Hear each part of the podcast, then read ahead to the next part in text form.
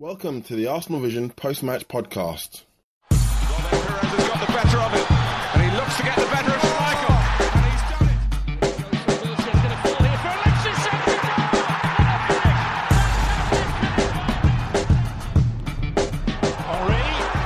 Hello and welcome to the Arsenal Vision post-match podcast. This is me, Lean from ArsenalVision.co.uk.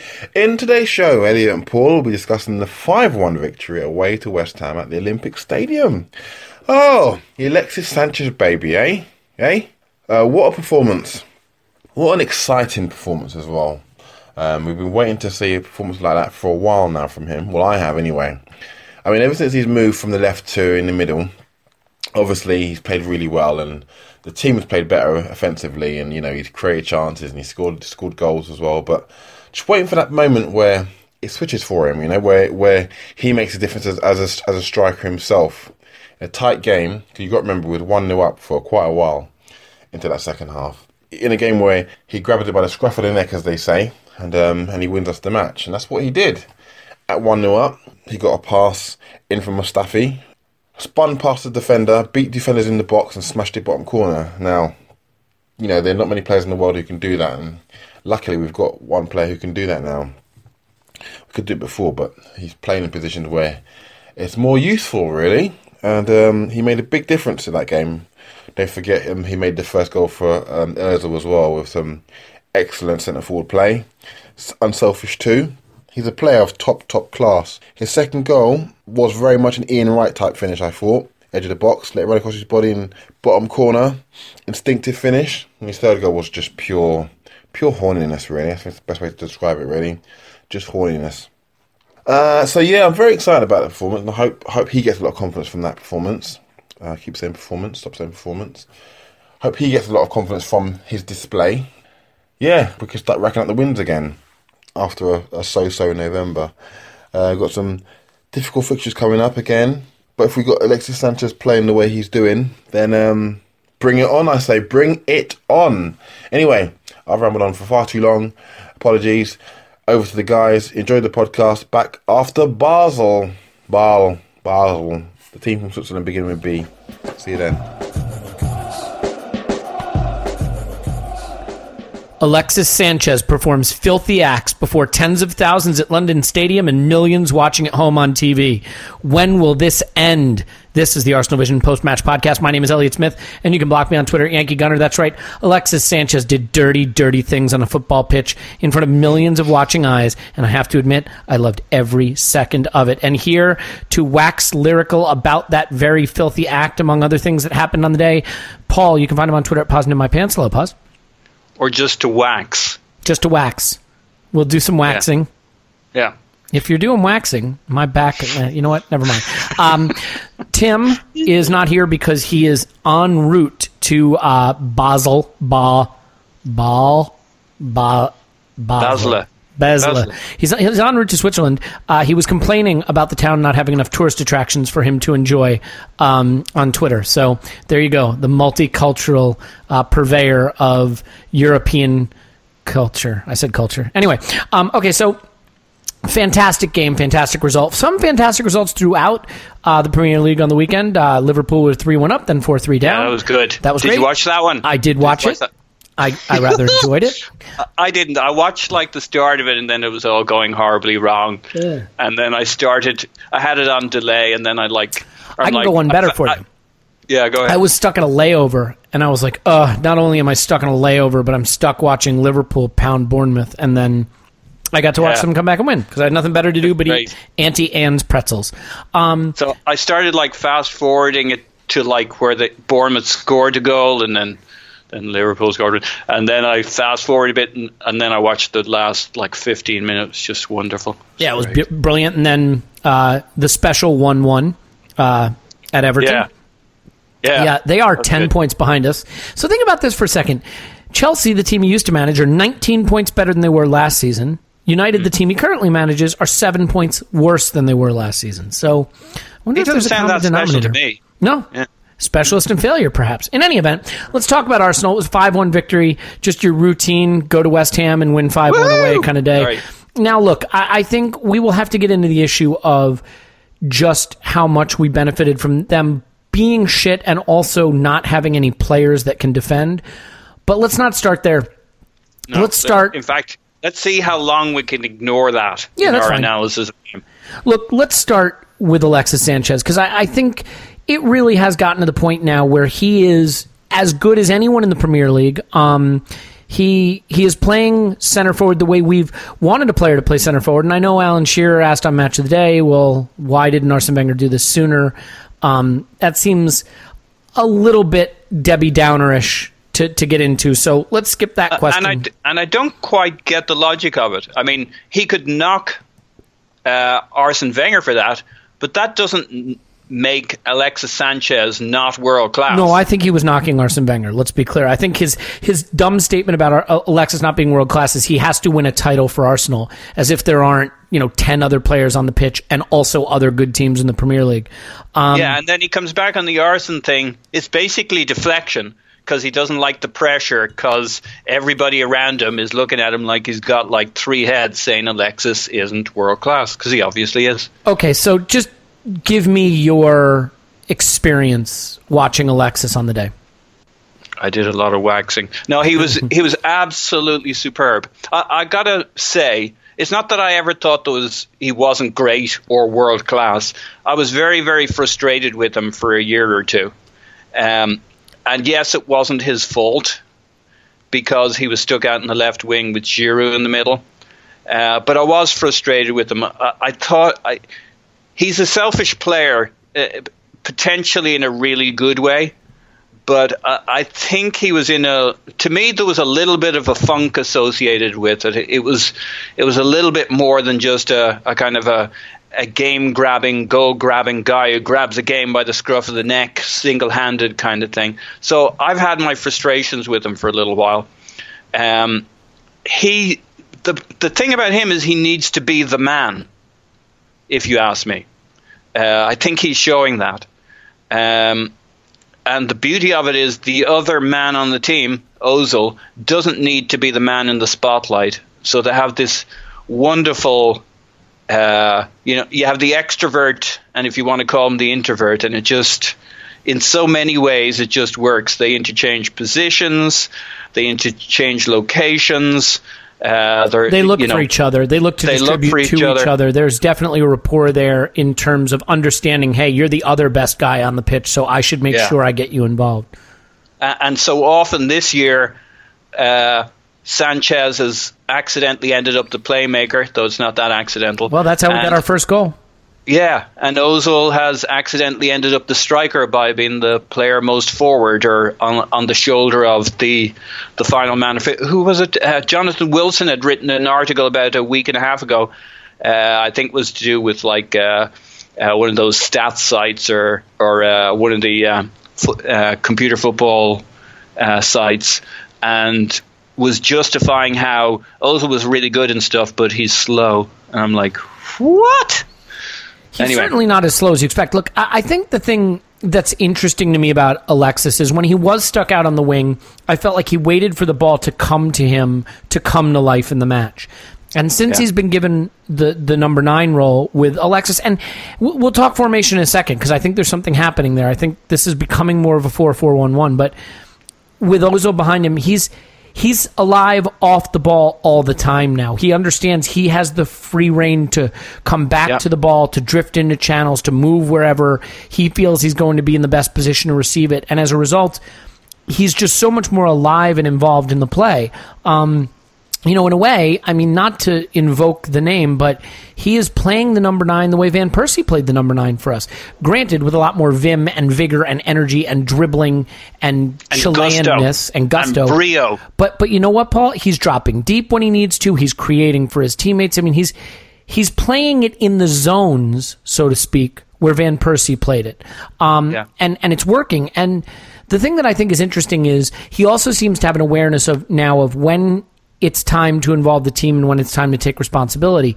I've always sort of felt that what this team lacked was someone who was willing in the big moment to step up and say, This is my time. He feeds Ozil for the first goal. It's an easy choice to make after making the explosive and athletic play of chasing the ball down that Coquelin intercepted and um, getting free and being able to make that pass. But The second goal was probably from a position. I mean, the first touch is brilliant. The the power then to turn and drive is spectacular. But maybe if that's the 30th minute, he tries to find a teammate. I think there was a recognition in that moment that we've had a lot of chances to put this match to bed and we haven't done it. And I'm going to take the responsibility here. And I think that's a sign of a, a really important player is he can set up his teammates and he can be a creator, but he can also take the responsibility on when the match needs to be won. And he did that with the the first goal that he scored. He did it again with the second goal that he scored. And then after they clawed the match back, I mean, I know Oxlade-Chamberlain scored, but but that last goal he scored just shows the confidence that's oozing through him. I mean, is this and he's to your point he's loving that role. I mean, the last goal was a guy who's just loving being the man. Yeah. And and you know what's great about it too is that he he's playing I mean, sometimes you see these players who are individually brilliant, but they're disruptive to what you're trying to do. And I think that that, that maybe is what you were trying to hit on. When he was on the left wing, I think there was something about his style and his individualism that was disruptive. But in that number nine role, especially the way we're playing it, he really can do what he wants without disrupting the flow of the team. Um, yeah, I really felt that my major issue with him on the left, apart from all the tactical things uh, and the way he'd kind of go a number of games without, if you like, contributing in a si- significant statistical way, although he always put the effort in, there was just a bit of uh, playing for himself and then waiting for Chile. You know his games with Chile for his his his glory moments, uh, and I know that's harsh on him because he was stuck out there on the side. He did say it was his favorite position and all that, but people don't always know it's good for him. Just sometimes when you're put in the right position, where you can connect with all the players on the field and you have the run of the field, you can really, really express yourself. And he's got the ability, but he's also got the mentality for it. I mean, he's just. He's alive. He wants to be the man. He, a lot of players want to be the man. I think we've seen that. We saw that a bit with Theo. And it's not that I've given up on his striking abilities, but but he found out he didn't really like the hot seat when it came down to it. Well, Um, I- you know, I I mean, I think he did all right. I just think He did all look, right, Theo yeah. Walcott is a quality player. I genuinely believe that. But Alexis Sanchez is in that echelon of player who can really be in the top, very, very, very top tier. Um, Yeah, we've probably way now. all been in conversations about uh, before this happened about how Le- Alexis could be the Aguero of our team or the Suarez of our team if we go over conversations over the last few years. And we kind of gave up on it just because it looked like he was never going to play in the center. We were never really going to see it because, you know, my guess was it hadn't really worked out in practice or something. Um, and, and now we're seeing him you know, uh, playing at that South American elite striker level, that they just seems every country in South America produces one genius striker. Yeah, I mean, here's the thing, also, right? I mean, he is going to be a 70% pass completion guy. He is going to be a lose the ball three to five times a game guy, a guy who tries a lot of dribbles. On the left, on the wings, either wing, that can leave you very exposed. That can put your fullbacks in bad position, especially because he is very defensively switched on in the attacking half, but not very defensively switched on in the defensive half, if that makes sense. Um, he will chase down balls and, and tackle and harry and press aggressively up front, but not as much dropping deeper. Um, when you put someone in the number Yeah. nine role, y- you can tolerate a lower pass completion percentage. You can tolerate less dropping back to defend. You can tolerate the occasional dribble that results in nothing. So I think it it allows him to exaggerate his strengths and it minimizes the degree to which his weaknesses or if you want to call them weaknesses, but potential weaknesses uh, can negatively impact the the side. Um, He's a high risk reward player, so yeah, quick quick word about the that third goal. I mean, that is the kind of goal that you can only score if you really have class oozing through every pore of your body, right? I mean, the the Yeah. com- the uh, composure, the idea itself is just uh, outrageous, um, well, wh- audacious. when you think when you think like it's basically a guy in a ball and everything that can be thought of already has been done on the pitch. I mean, you know, it's been done. There's no there are almost new tricks. It's like once a Nothing decade new somebody comes sun. with something. yeah, And like he comes out with this and you know it was good because even the people who should hate him were like, "Holy cow! Look at that sucker!" I mean, you know you've had a good day when the opposition ball boys want a group Yeah. selfie with you, right? Um, Do you see the picture of the guy behind the? the yeah, net? yeah. When he, oh, when that he was great. And the thing that's incredible about it is, if you look just the moment before he does the fake, the thing I love is he looks up and looks around him to see if there's an easier play on. You know what I mean? Yeah. This is not a oh, it's four one. What's a fifth goal? I'm going to try something crazy. He makes the conscious decision, in my opinion, that what he's about to do is the best way to score, and that there was no easier option available. Um, Yeah, he he has a remarkably quick mind. I mean, you see other players like a Theo or an Ox or whatever doing good things and doing skillful things, but it's like uh, Alexis's mind is working at two, three times the speed, where he can do even more skillful things. Uh, with more change, more pace, more kind of stutter step, speed up, jump to one side, jump to the other, and he's still looking around to see what the options are. I mean, it's just it's phenomenal the rate at which he's clocking what's going on about him. Whereas you'll see Theo getting locked into a move, into an angle, into a shot. You'll see Ox. You'll see almost everybody, but Ozil and Sanchez, who sp- you know basically mm-hmm. their their heads are rotating 360 degrees, even though they're locked into a current best line of attack. They're still evaluating options as they go along, and they never stop looking for options. That, that, you see exactly the same thing with the the Wonder Ozil goal. I mean, he didn't decide up front he was going to round the keeper, then round the second player down. He was just riding the curve, looking at his options, rolling, rolling, rolling. he made the decision that was best in the moment each each individual time. Yeah. yeah. I mean the the, So- the footballing intellect thing with Ozil is obvious, but I think it's it's there in spades with with Sanchez as well. And the two Yeah. of them together have created a really exciting dynamic for us, and that's why it's going to be really hard to say goodbye to them when they both leave in the summer. Um, so let's move on for a minute. That, that was the bad news of the West Ham game. Sanchez just went up 50k a week after that. Jesus. it, it is getting to the point where you say these players are so good. You know, it's hard not to have PTSD from the banter era, and Yeah. it, you really do have to wonder. And this is a test for Arsene Wenger as much as it is for the club and for the player. Is there a willingness to go up to whatever whatever wage it takes to keep these players? Because I can tell you this: there is no better player than Alexis Sanchez we're going to get. There isn't. Um, maybe there are two or three players that we could potentially buy in the world who technically are on the level Alexis is on, but there's no way they have the attitude, the energy, the physicality, the durability that he has. Um, and Ozil's just different gravy. There's there's no one like him. That's right. And let, let's be honest, it's taken Alexis best part of three years to really bed in at this level. I would I would caveat that by saying we don't know if it would have taken him three years in this role, but that's that's a fair comment. But but I think I don't But know. we can also say the same about Ozil to some degree. You know, he had a a, a Yes. really good start to his first season. He had a maybe a slightly less impressive second season with injury, blah blah blah. But the bottom line being, in both of them, the the payout is like the third season plus. I think the sell to keep them both is are you going to land in a situation where you have a partner who brings such great football out of you as you two clearly do out of each other?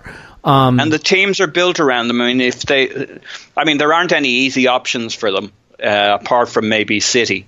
this, and this is um, the problem, right? If you're not City, if you're not Madrid, if you're not Barca, if you're not Bayern, and maybe Chelsea, and neither of them can go to Barca or Bayern, really. Not really, No. Right? Well, they can, they can go to Maybe Bayern. Sanchez. They can go to Bayern, Yeah. both of them.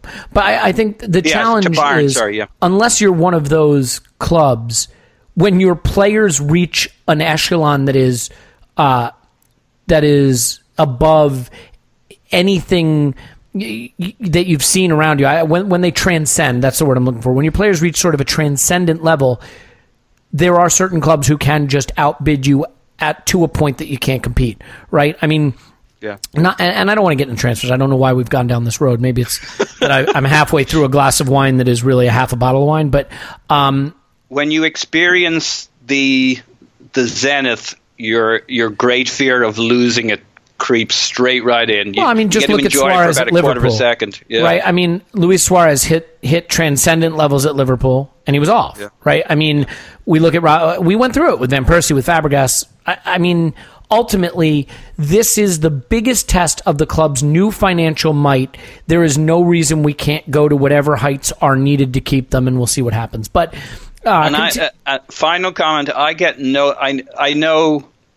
I know we all have feelings about these things. I get my personal vibe is I get no sense that we can't and won't make this happen. There are no guarantees in life, uh, but uh, you know, especially you know, if we have a sucky season, that's another matter. If we just flame out, well, so be it. But if we if we really push it to the end, those guys are enjoying life. We have money. Wenger wants to keep them. Things are different to the Van Persie years. I mean, anybody who can't see that is screwy. they uh, are or- financially, no qu- no question. But the fact remains. We're We're gonna have- Come on, though. We haven't sold a player. No, no, no. I, Paul, Yeah. I, I, I'm totally in agreement with you. What I'm saying is the fact remains that to keep these two players, odds are we will have to go to a level of wage that is going to feel a little bit, um, is going to feel. I think potentially for Arsene Wenger, there's going to be some vertigo. You know what I mean? Um, I think as an economist and as a socialist wage guy, yeah, No, no. It's yeah. His issue are wages, but there are ways around that. There's the old signing bonus trick, and you know, blah blah blah. They, they know it, it- it's one thing to say you have a socialist wage, but when you have a superstar in your team, and we talk about Arsene as if he's never wanted superstars. He wanted Hazard. Um, he knew he was going to have to pay a lot for him in terms of. no, he wanted Suarez. yeah, he wanted He Suarez. wanted Those guys are going to break your your pay structure and would have for as many years back. He just wasn't going to do it for somebody who wasn't Hazard. Well, you know what I think is interesting, Paul? Suarez. If you want to get Yeah. psychological here, and we have got to get off this topic, but I I don't know that Arsene Wenger going into this season necessarily knew that he had this Alexis Sanchez on board. He tried to buy Jamie Vardy, potentially tried to look at other strikers. He settled, quote unquote, so to speak, on Alexis as striker, an experiment that he hadn't shown a lot of love for, and it has it has brought out a player that is the best in the Premier League, or certainly as good. I, I don't think you could name a player in the Premier League right now who you could say definitively is better than him. I just don't know for sure that the manager believed or knew that this quality was in Alexis. I, I don't think so either. And, and I mean, the manager has said it. He's basically said that. Uh, and he didn't really settle on Alexis, Alexis as our striker for the year. He settled on Alexis as our striker for the month of August and September and see, you know, it's another shot at it for Alexis. He, he didn't feel it had really panned out and shown enough promise the, the last time or two that he gave him a little bit of a look at it. Let me he ask you a got question. Lucas in. If- he got if- Giroud in. if he had gotten Lucas in sooner or Giroud was was healthy and ready to go, Yeah. is there a chance? Is there a bizarro world where one of them starts at striker, Alexis is on the wing, and this never happens? Sadly, I think there is. I mean, uh, and I'm, I don't mean that in a negative way. No, I, mean, you I get you. Sometimes happy accident. I mean, look at Coquelin. Francis Coquelin's a happy accident. Yeah, Hector Bellerin is ha- the happiest accident, right? yeah, absolutely. I mean, if Arnautovic doesn't push, was it Arnautovic? Doesn't push Debuchy in the back, it was. and Chambers hadn't been embarrassed against Swansea by Montero, we never see Hector Bellerin as a first team right back, and maybe to this day he's still fighting for his chance to get first team action. Yeah, maybe. I mean, I, I still think he would have made it through, but I, I agree. You, you need those happy accidents. And Wenger's more alchemist, you know, shaking the elements and, and rolling with the punches. I mean, he's a, a very open guy. That's the beauty of him. He's not like a Mourinho who has a system, buys players to work in that system, and if they don't work in the system, he fucks them out. And sometimes Um, buys players and fucks them out anyway, like Mkhitaryan, who, I mean, I, uh, granted, I realize he's in the squad now, but look, look, let's do this because this has become the um, Alexis Vision podcast, which is Yeah. not an awful thing given No. what he's just pulled off at the weekend. But we have so many things we need to get to, and we're 20 minutes into this already. Um, we are missing the structure that Tim Tim gives us. So just just to pull the curtain back, normally we record this middle of the day, uh, uh, U.S. time, American time, because it uh, it allows Tim to participate. Obviously, being in the UK. Uh, today we are recording this in the evening hours, uh, U.S. time, and uh, that's when the cocktails become available to yours truly, your humble host, and that may be impacting. Might be. it might be impacting my performance. Anyway, so look, if we keep talking about Alexis, then we can't talk about Francis Coquelin, which is really our hashtag brand. So we need to do that. Um, he went with Coquelin and Xhaka, Xhaka. and we had sort of talked about maybe it'd be Xhaka Ramsey, but I thought he might want Coquelin to help protect the wide positions a little better. Um, Xhaka Coquelin worked brilliantly, and it really brought out the best in both players. Before we talk Coquelin, I want to talk Xhaka, and I want to say something that's going to be not just controversial, but probably lead to this being the final podcast. Is is Granit Xhaka actually a little bit of a Cesc Fabregas? Is that the player he is? The you know we used to talk about Cesc. He's a quarterback like Handeg. You know we used to. He sits deep. He distributes from deep. He breaks the lines. He goes over the top. But I mean Xhaka. That's that's what he was doing all day, and it is so spectacular to watch him distribute. But Paul, these are these are line breaking passes from the midfield stripe, from behind the midfield stripe, from deep positions. He is a he is a guy with an eye for passes that are not just the Mikel. I thought, are we getting a Mikel Arteta who's more athletic? Now I'm wondering, are we getting a more athletic Fe- Cesc Fabregas? What do you think about that? Um, yeah, okay, I see that. But I think the problem is nobody's ever anybody else, are they? That's the problem. I, I'm not disagreeing with you, but that's that's the challenge. With it. They're never quite. To me, Xhaka is more athletic, more physical, more defensive, not less attack. Well, Cesc was pretty bloody at attacking, especially as his career progressed. But at this point, comparing their early careers, not necessarily less attacking. I think he's.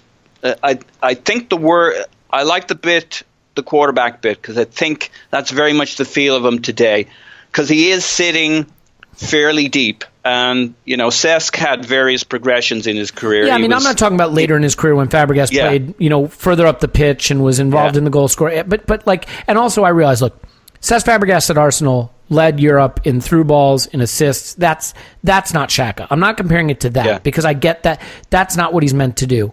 Um, Fabregas but was definitely the quarterback thing. Right, sure. the sitting deep and, and building play from deep positions with line splitting passes. I mean, I I think the, ver- Yeah. the the thing that I notice about Xhaka that he has that no other player in our team besides Cazorla has, and he may be even better than Cazorla at this is the I think he is. the variety of passes, right? The Yeah. the versatility in his passing, the ability to exchange those little three yard back and forth passes, the the um, recycle possession passes, but then some of the some of the balls he played in this game to just blow past, just totally bypass West Ham's midfield. That's Yeah. really what's been missing. curving, arcing, low along the ground balls. Uh, I think he's one of the best. Uh, Santi's a great passer. Uh, He doesn't have pass- Santi's ability with the ball at his feet No. in terms of uh, dribbling and getting out of tight Dribbling. spaces. He Yeah. might be a better passer. I think he's a he's a more visionary passer. Santi's great at seeing angles and lines, kind of in and around him, breaking a couple lines, seeing the guy, you know, finding Ozil, finding Sanchez. But but to me, Xhaka is seeing lines that go like right through the lines, all the way up the pitch. Car- curving, arcing. So, like, he's really seeing, he's not just seeing where he wants to get the ball, he's seeing how to get the ball there. Uh, not taking anything away from, from Santi, who's a very clever, really good passer who sees the game. But Granit sees it in more of a quarterbacky way. You know, the the the uh, wide receiver making that making the run across the pitch and working out the intersections where the players are going to be. He's so good at those long curving along the ground balls, finding his man, just like inch perfect. The- He's like one of a few who can do that. I think um, I think the thing that's interesting too is having him in the team with Mustafi. So last Yeah. season when we started well, Ramsey was playing on the right, and he would make an extra controller in midfield, right? And earlier this season, Iwobi started on the left, and he was that extra controller in midfield. That's the Mustafi role now. It's really weird.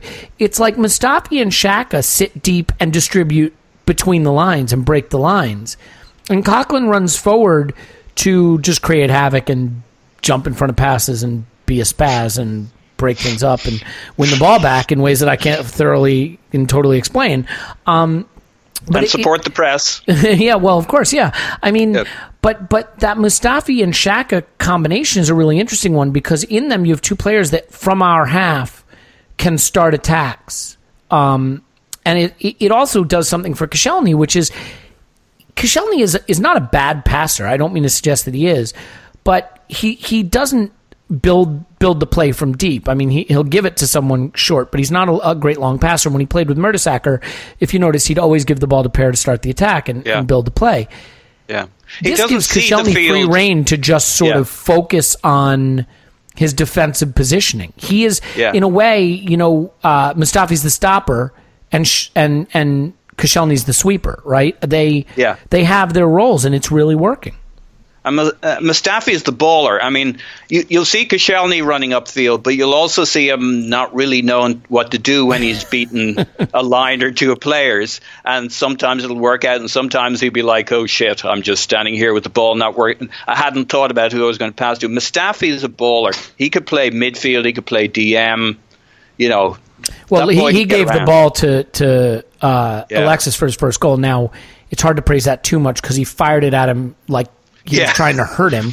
Um, it just so happens that Alexis has the touch of a of a sweet, sweet lover. In It, it does remind me though of Bergkamp. The thing they said about Bergkamp, I think it was I, I don't remember the full story, but the one about how uh, somebody was giving him a soft pass in training, and he's like, "Why the soft pass?" pass? He said the implication was I wasn't sure you could control it, and he's like, "You fire that fucker as hard as you like at me. I'll work out how to control it." exactly. Yep. Uh, and I just, I'd like to believe that Mustafi saw Alexis and knew that he needed to get the ball to him quick and said, fuck it, I'm going to put some mustard on it and hope Alexis can hold on to it. And it was just absolutely superb. I'll, I'll say this, though. If we liked Xhaka and Mustafi, uh, against, admittedly, it was against West Ham, but we won't get into that. Against West Ham with Gabriel at right back, who I think did a, a creditable job, all things considered. Imagine how well the whole distribution thing would work with, say, Bellerin on the right wing. Yeah. Um, Yeah, I mean, that, it- that whole the, wing's because all the player that's suffering without Bellerin is Theo Walcott, and I think there's Yeah. been some suggestion that Theo's form has dipped. And I would say, Nah. first of all, you don't have a controller on the left anymore. You have a true wide player, and you don't have an overlapping fullback in Bellerin, and so it's hard to judge. And even still, Walcott was put through in on goal once where.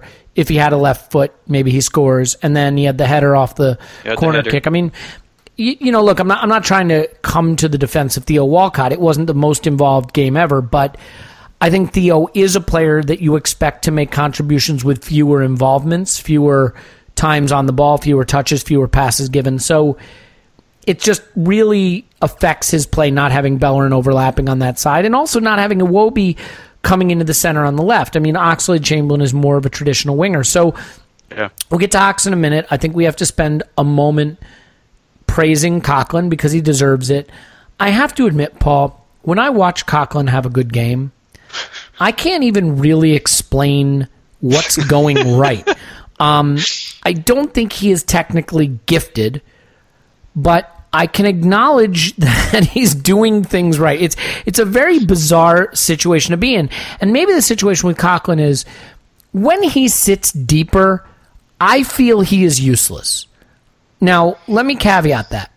When he sits deeper because we are under the cosh and he is a shield protecting our back four, of course he has value. But when we are playing a lesser squad and he's sitting deeper, he's useless. And the times this season when he's been used as a sword to go win the ball back high up the pitch, those have been the games where I felt he's most effective. Um, and obviously, the quintessential moment is the opening goal, where while it is Alexis's energy and drive and pace and, and brilliance to get on that ball and get free and slide it to Ozil, it is Coquelin stepping up and intercepting that ball that wins the opportunity. and his athle- athleticism and his in particular his Yes. first step which he uses all over the pitch for you know this thing of oh well they they put in a really good cross nobody closed them down now uh, on occasions, Coquelin misses a beat and doesn't close somebody down, but he is exceptional at getting out to the player with the ball to close him down. He does it all the time, pushes them back upfield. The number of balls that have not got in as crosses uh, or you know balls between the lines because Coquelin above all our players is brilliant at that first two strides to close somebody down, which is why he gets interceptions, tackles, etc. It's going to sound Uh, crazy, but I think he's actually a better player in the attacking half than the defensive half in terms of creating opportunities with his his um, ball winning capability, for lack of a better way to put it. Um, but and it's interesting because it suits, to your point, Granit. Uh, not necessarily being the deepest man, but in possession, often staying deeper to quarterback, and it works really well. 99% of league titles, and I, I checked the statistics, so that's accurate, are won beating lesser teams, right? I mean, very few titles are won because you say, well, we didn't do great against Stoke, West Brom, and West Ham, but we beat the crap out of Chelsea, City, and United. Like, that's just not how titles are won. So. I, I think the question is can we find the solution for winning as many points as possible off the 15 teams that we should be beating or 14 teams? And this may be the solution. Now to be fair to Coquelin, he had some moments in this game where he showed some technical ability in tight spaces. Alexis gave him the ball at one point. Um, in the attacking half, sort of advanced midfield. We were surrounded by three West Ham players, and he had a couple good touches and wriggled free and, and kept the attack going. So, He's got some real skills. He's I, I, well, that that might be overstating it. no, he, does, but but uh, I think what throws people off is he'll drop some clangers in the same game in games when he's playing well. He had a good game against West Ham, a really good game, but he dropped two or three awful clangers, and in other games when he's a little quieter because it doesn't really suit him, you'll mainly see the two or three clangers. But he does have skills. Um, he's got an eye for a pass. Uh, he's a bit one-footed, uh, but he's more than just athletic. He has skills. He's just a bit like Theo. You can't say Theo doesn't have skills. He'll do some tremendous things, but he'll drop some clangers. And Uh, the the problem is right. I mean, Theo's in a position where he can Sure. he can touch the ball 15 times a game, and if he influences it the right way twice, that's fine. You can't have that with a two man midfield, which leads me to the next question: Do we have a two man midfield? Do we have a four four one one? What the hell? Uh, system are we using? Because to me, Paul, it looks like 442, 4411. This the 4231 is kind of dead and gone and buried and and no longer a thing. Right? I get look. I get confused on this stuff because my whole thing about the four two three one is that it's kind of very flexible.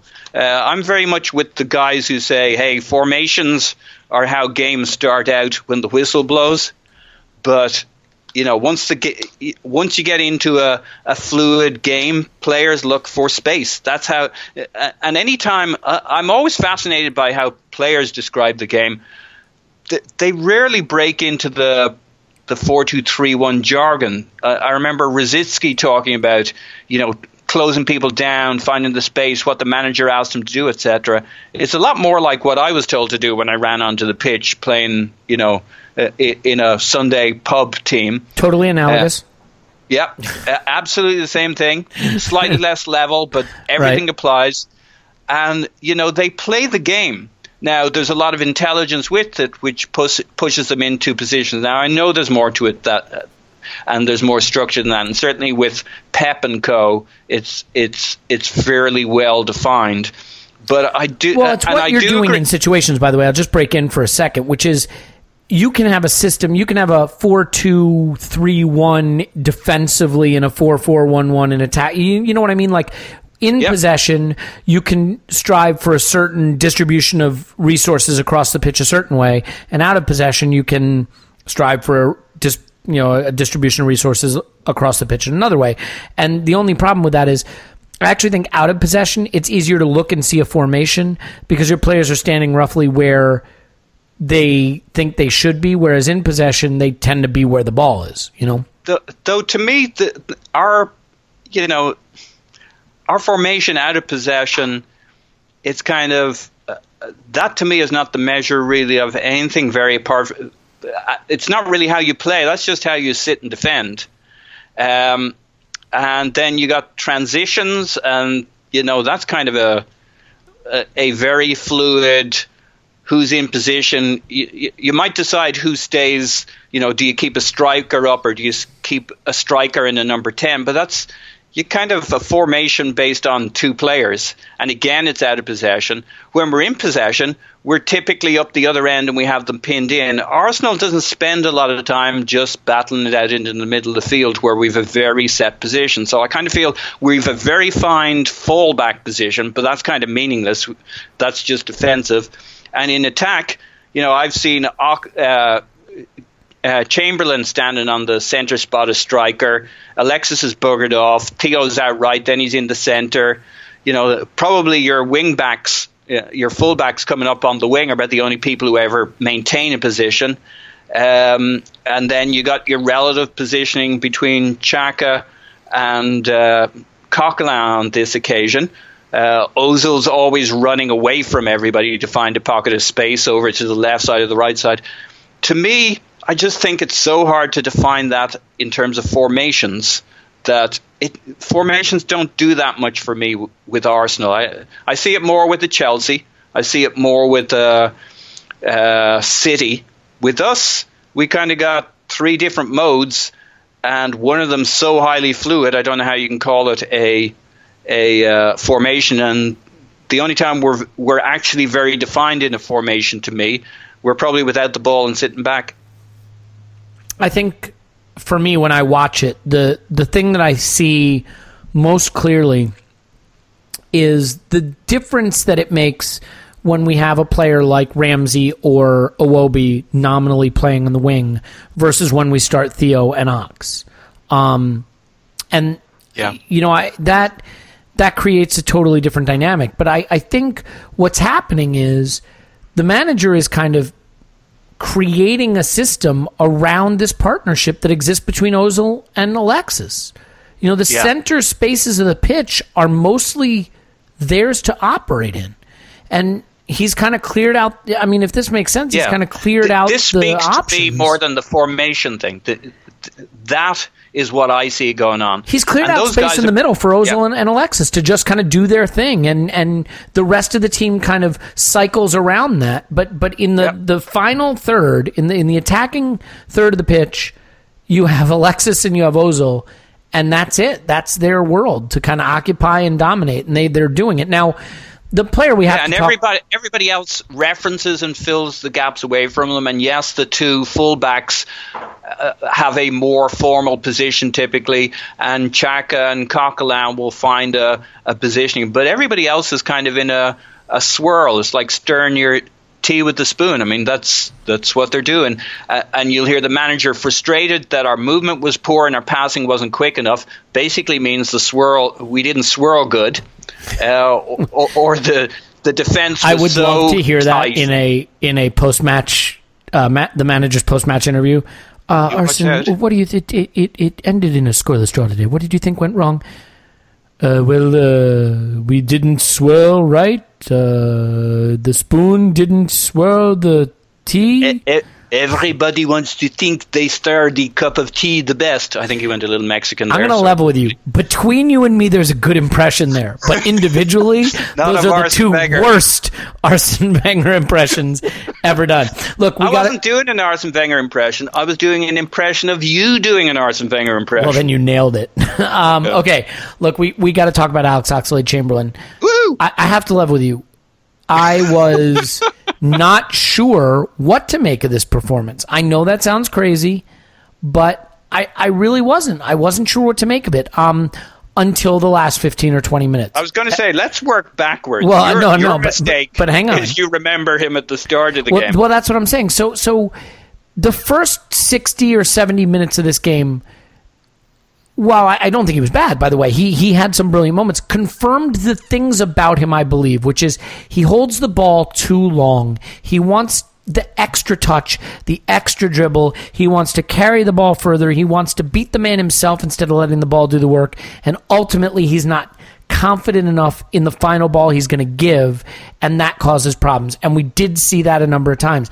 And then, amazingly, miraculously, and maybe it's a byproduct of the, the game being won, but he he found the right ball. He changed that. He found the ability to to to give the ball that was needed when it was needed. He obviously we know he can strike a ball and he struck the ball absolutely brilliantly for his goal, but is this game an example of what Ox can become or is this game more about Ox really kind of being what we think he is and it just worked a little bit in the last 15 minutes?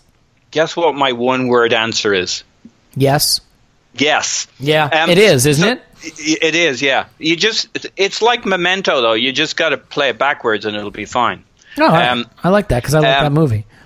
Yeah, uh, here's another movie you might like. So Pulp Fiction, you know the bit with Uma Thurman and John Travolta, and they go out dancing, and uh, I do know it. It's all yeah, it's all kind of weird and dancing, and it's kind of fun and kind of but bit dreamlike. And then she ODs, and he's stuck with Ving Rhames's. I think it's Ving Rhames. Anyway, uh, bird lying on the ground, basically dead, and he panics, but with clear thought, grabs a syringe full of adrenaline because everybody has one of those, and bangs it into the chest, and brings her back to life. To me, that's what that goal is for Alex Oxlade Chamberlain. You went a long way for that, Paul. So make this I did.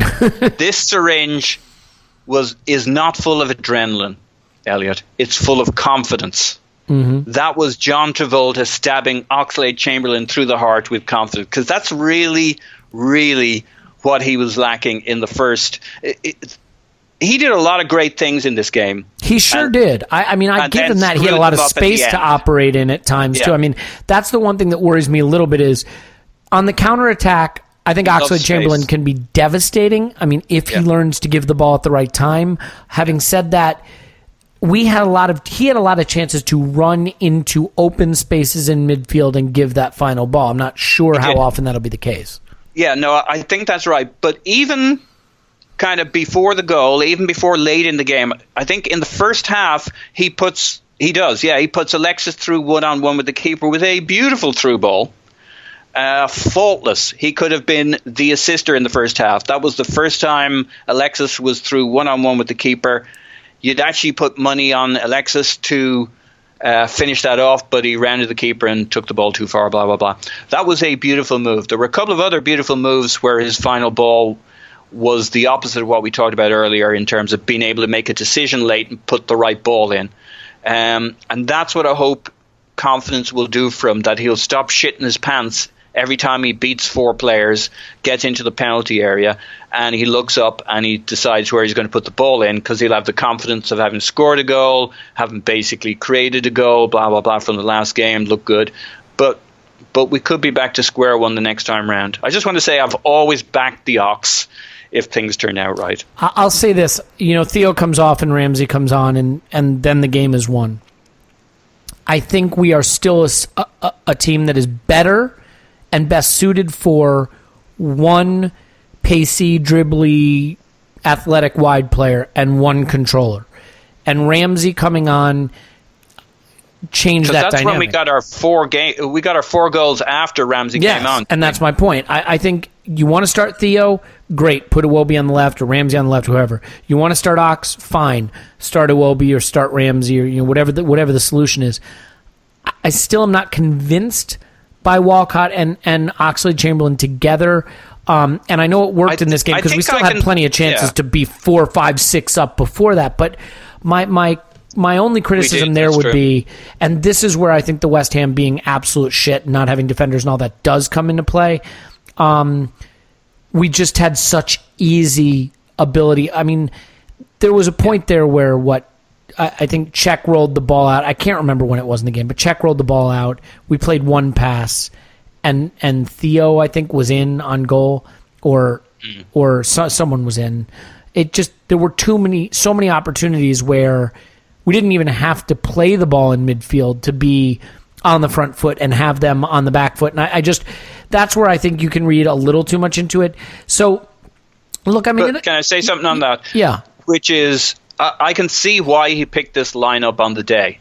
Um, he obviously wanted Coquelin and Xhaka in midfield. That gave him a little bit of a challenge with Ramsey because Ramsey would have wanted to play midfield.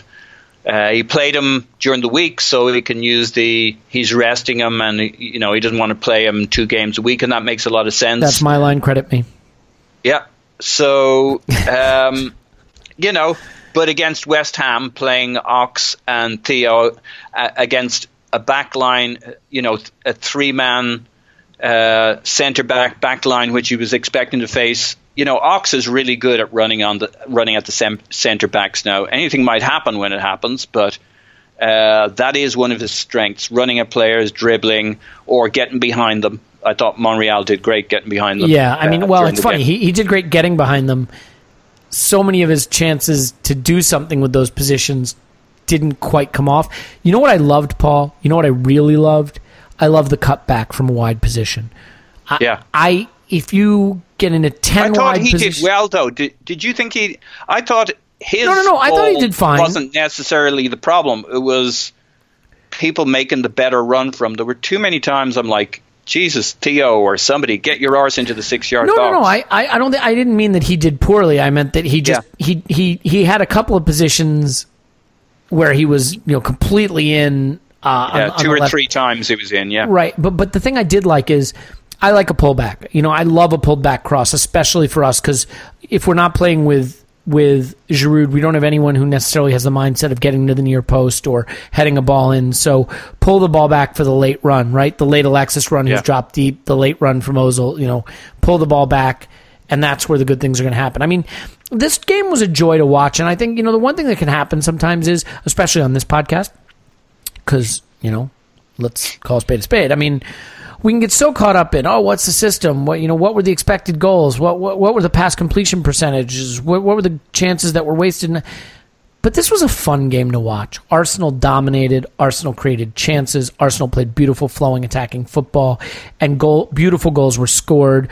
Our striker really transcended the game with his quality and his goal scoring. So there is a point at which you can just say, all right, you know what?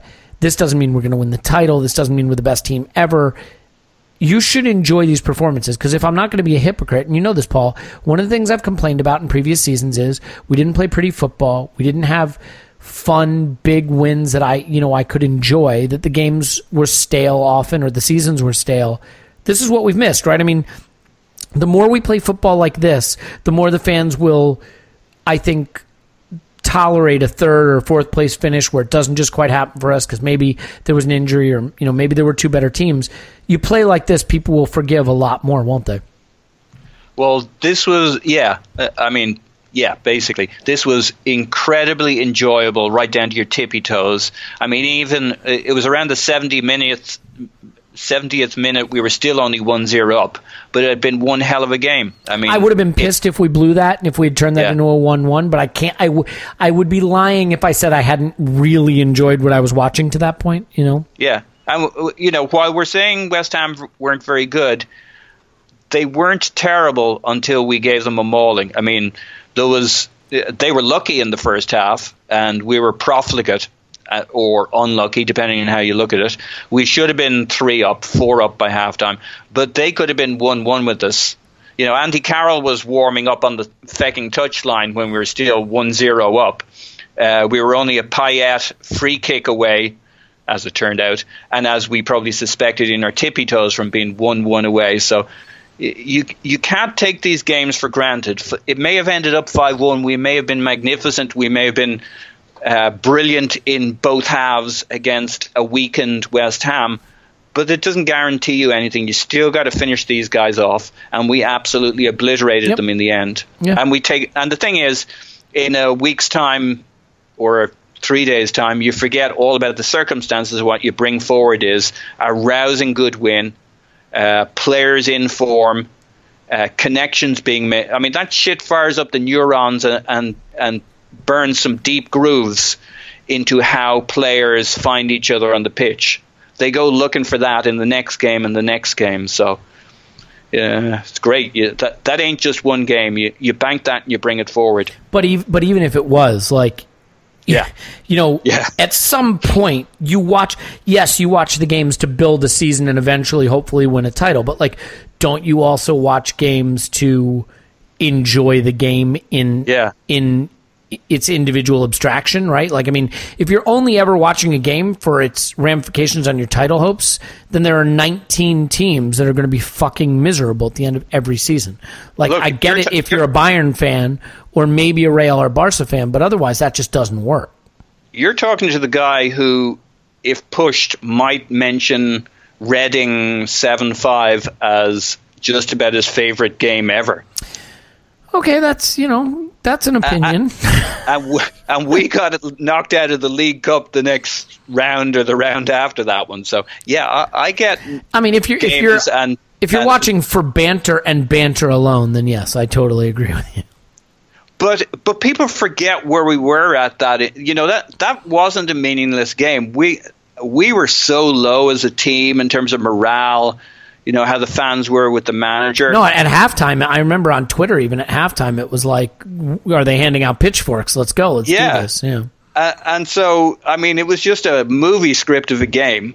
Uh, it was just anyway. So Not yes, that anyone uh, would have believed that movie. All right, well, look, enough about that. Here, here's the the thing. Oh, well, if we're just waxing poetic about things we enjoyed, so you know that the thing that I think makes Mesut Ozil such a tough player for some people to love is he does some things that I just don't think get fully appreciated, and I know that's an obvious statement, but the pass he played to put Monreal in for the pullback that didn't quite get to Alexis, he doesn't play it out wide. He plays it between the center backs. Mm. And it is the most exceptional pass because not only is the weight perfect, but he has passing windows, right? They, he has to pick a window. And the obvious window to pick is to go out wide around the fullback or between the fullback and center back. And he doesn't do either of those things. He goes between the, the center backs. And it is just an extraordinary pass. And it, as I watched it, it, made me realize is. because it comes to nothing. And that's the kind of thing that pundits and, and probably a lot of supporters and myself on a lot of occasions probably don't fully appreciate. to me, he's just got he's got. I mean, he talked about being very uh, cool when he finishes. Uh, he was talking about like in in practice, but generally goal scoring. But I think he's got the cold blood in his veins all the time. Him and Alexis, and he saw the gap between the centre back and the the full back was bigger than usual. And he had a sense of where Monreal is and what Mar- Monreal does and what direction he was heading. And he mightn't have known exactly how he was turning out. It was turning out, but he was thinking, if this comes off, this is fucking payday stuff. I could mm-hmm. put it out to the wing like normal. That's good. But hang on, this is maximum points if this connects on the other side. And he's like, he sees the gap. He says, I will play that through the middle. Yeah, and and it's it's one of those things about Ozil that I think you know when, when you consider the difficulty setting his passing his passing is on, and then you say, oh well, he completed ninety six and a half percent of his passes. Yeah. you know what I mean. He's not completing passes just where he's tapping it back and forth to to Xhaka or Coquelin. He's he's Yeah. playing you know third window through balls into space for the fullback. So Hey, hey, you know what I wanted to say? Um, we talked about Granit and Coquelin, and I'm not saying uh, we talked about in previous pods we need more than one partnership. We've seen that in uh, in previous years in midfields for a variety of reasons, from everything from tactical to options to injuries. You need more than one partnership, and this might be one. We'll have to see it in other games. But what I particularly liked about this uh, I think I said it to you on Twitter. This was one of their most balanced performances with Coquelin because you know even with Santi, you'd see Santi making hundred passes and Coquelin making like thirty-five, and there was a nice give and take between these guys. I mean, Granit still did more of what you'd expect Granit to do, but they were pretty close on everything from tackles, interceptions, passing. I think like pulling numbers out of the air, but Granit was like 58 and Coquelin was like 53 passes. Granit's passing percent was higher, but if you ninety go to through the eighty. ver- yeah. yeah. Uh, so you go through the stats, uh, and you can make excuses to why uh, Coquelin's w- passing was maybe under a little bit more pressure. But as you go through the stats, it was. Um, I'm not saying they were the same, but there was a kind of a balance that you don't normally see with a Coquelin anybody uh, pairing. So I thought that was pretty good in terms of they they're already finding an understanding that doesn't ask Coquelin to be a freak for it to work. Yeah, And, and look, the only question that will now have to be asked is: It looks like this is an answer, but it's hard to evaluate in light of the fact that the opposition may have been absolute pants, and we just don't know. So we'll see. and, I and mean, the formation that they went to, I mean, they emptied uh, uh, the uh, breakdown with Adrian Clarke. I mean, he talked about it. As things went on, they kind of emptied out the midfield. Yeah. Uh, Well- everybody was in attack or in defense. So What made the, the game so weird, like like evaluating Ox, for example, is just that Ox spent most of the game, like a lot of the game, running through the center of midfield on counterattacks, which Yeah. he's not going to have that opportunity very often. So, look, all right, it, it was an amazing win, a lot of great performances. I think, given that we had been getting by performance wise, but we hadn't had a resounding.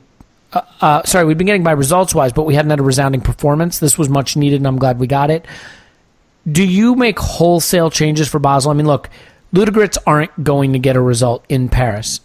I don't think we should play for Ludogorets to get a result in Paris. Um, is this a, a eleven changes kind of match for you, the the Basel away game? Well, I don't know what I'd do, but uh, reading Arsene's tea leaves, I mean, I, I liked what he said that he was bringing everybody because he wanted to keep the team together. The implication by that was he was going to make changes, uh, but he still wanted everybody there. He didn't want to rest Alexis. He didn't want to rest Ozil. But that's kind of his thinking. Uh, in, but he just wants them to rest as part of the team together. And then he talks about, you know, you you can actually rest people, and it doesn't necessarily do you a favor uh, in terms of form or fitness. Because at the end of the day, nobody really knows. And I, you know, I think there's a lot to back that up. There's also some science that shows players playing consistently get less injured than players who are kind of on again, off again. So you can argue it either way. So my my guess is um, he's going to want to rest a couple of people, but on the bench, and so um, I think he'll make. I've no idea what his lineup will be, but just reading his tea leaves, he'll he'll make he'll rest a few, but mostly from what he said, he wanted to keep the momentum going. He wanted to keep people playing. That seems stupid. Well, I mean, Well, here's the way I no. look at it. Right, I don't. Think we have so. a match on the 10th. Stupid at all. We have a match on the 13th. We have a match on the 18th. We have a match on the 26th. We have a match on the 1st. We have a match on the 3rd. And then it's Preston on the 7th. That's the next, like, potential take it easy moment. So it's, it's, what, six games? One, two, three, four, five. Yeah, six league games between the 10th of December and the 3rd of January. And a so how many changes would you make against Basel? 11. No, Yeah, I, well, I'll give you my lineup. You want it? sure. It's going to be Ospina, so we know that, right? Yep. I'd start Jenkinson on the right. Okay. I, I guess I'd go Holding in Gabriel, so that's not a change per se. Um, I'd start Gibbs on the left. I would go with Elneny and a another. um, I mean, maybe Zelalem. He trained with the first team this week. Maybe Maitland Niles. I don't. I don't know who who plays who plays central midfield for Arsenal. Why wouldn't you play Xhaka? He's barely played this year. Well, I Uh, wouldn't. I wouldn't play Xhaka because I'd argue that he is now the single most important midfield player we have because he's the only person that can that can But remotely. if the stats show that players who are rested get injured every bit as easily as players who play consistently but not beyond okay, the threshold. it- it's my eleven. Can I pick it? I'm just wondering Okay. what, what the logic is. There's no reason not to play Xhaka in my book. I, I'd probably go. I'd probably go Elneny. I mean, maybe he'll pick Ramsey. I mean, maybe that's the Rubicon now. Maybe that's maybe that's the the the um, conceit is that Ramsey plays these games that give the manager an excuse not to play him on the weekend when he can. Um, so maybe it's El, that. Elneny and Ram. What was that? I can see that. Yeah. I, I mean, I know it sounds crazy, but so maybe it's Elneny and Ramsey in midfield, and then Lucas, Giroud, and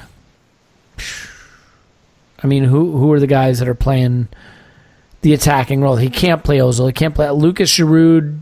Um, you can play Oxlade. Oxlade Chamberlain, yeah, fine. And then you, need one more. It's not going to be Ozil. It's not going to be Alexis. So You got it, Wobie. yeah, all right, there you go. Absolutely, I love that. So, Ox, Iwobi, Lucas, and Giroud. I don't like it. I hate it, but I mean, we, the game is total. Look, the one thing we know is It's if- not to- no, no, no, PSG momentum. beat no, but all right, Paul, hang on, just for one second. This is the one area where I disagree. Right, we lost two 0 at home in the League Cup and won five 0 away just three days later. Okay, or four days Yeah. later. Okay, Yeah, And- yeah, yeah, but all I'm hang saying on. is It's, it's this the game- League Cup, and we did No, no, no. 97 changes. Okay, but but really quick, and we, we should wrap up. But if we beat Basel fifteen to nil with a mostly changed side, and Ludogorets won't. lose one 0 at Paris, the game's meaningless. If We're that not going to then beat means Basel that 15-0. can, can we agree to this? Look, okay, I, I want to give you this. Here's here's what happened. I mean, l- let's look at our Champions League games, right? So, okay, we played we played PSG in the Champions League. Was that our first Champions League game? It was. No. Was PSG was our first. Okay, yeah. At home. Next sorry, game we home. dominated Hull, so that doesn't hold. Okay, we played Basel two 0 against Basel. Then we had that really terrible win at Burnley one 0 We destroyed Ludogorets six 0 nil nil at home to Middlesbrough. We won three two away at Ludogorets, one one home to Tottenham, where we didn't really have the pace of the game. Two two to Paris Saint Germain, and then the three one to Bournemouth, where we struggled early but but overcame late. But I mean, I guess So you I'm know saying, Mm-hmm. what I heard in all of that?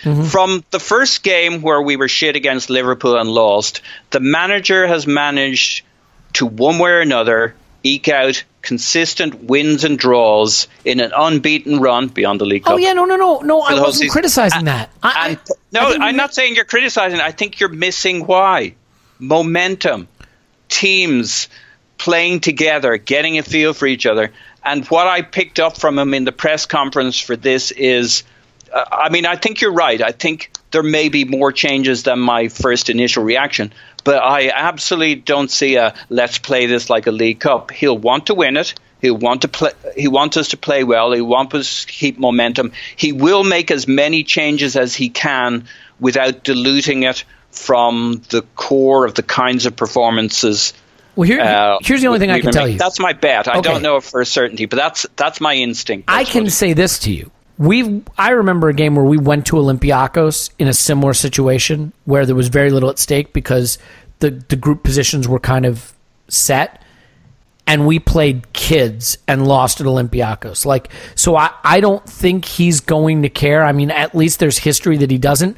What I will say is the next game that matters for Arsenal is Arsenal hosting Stoke.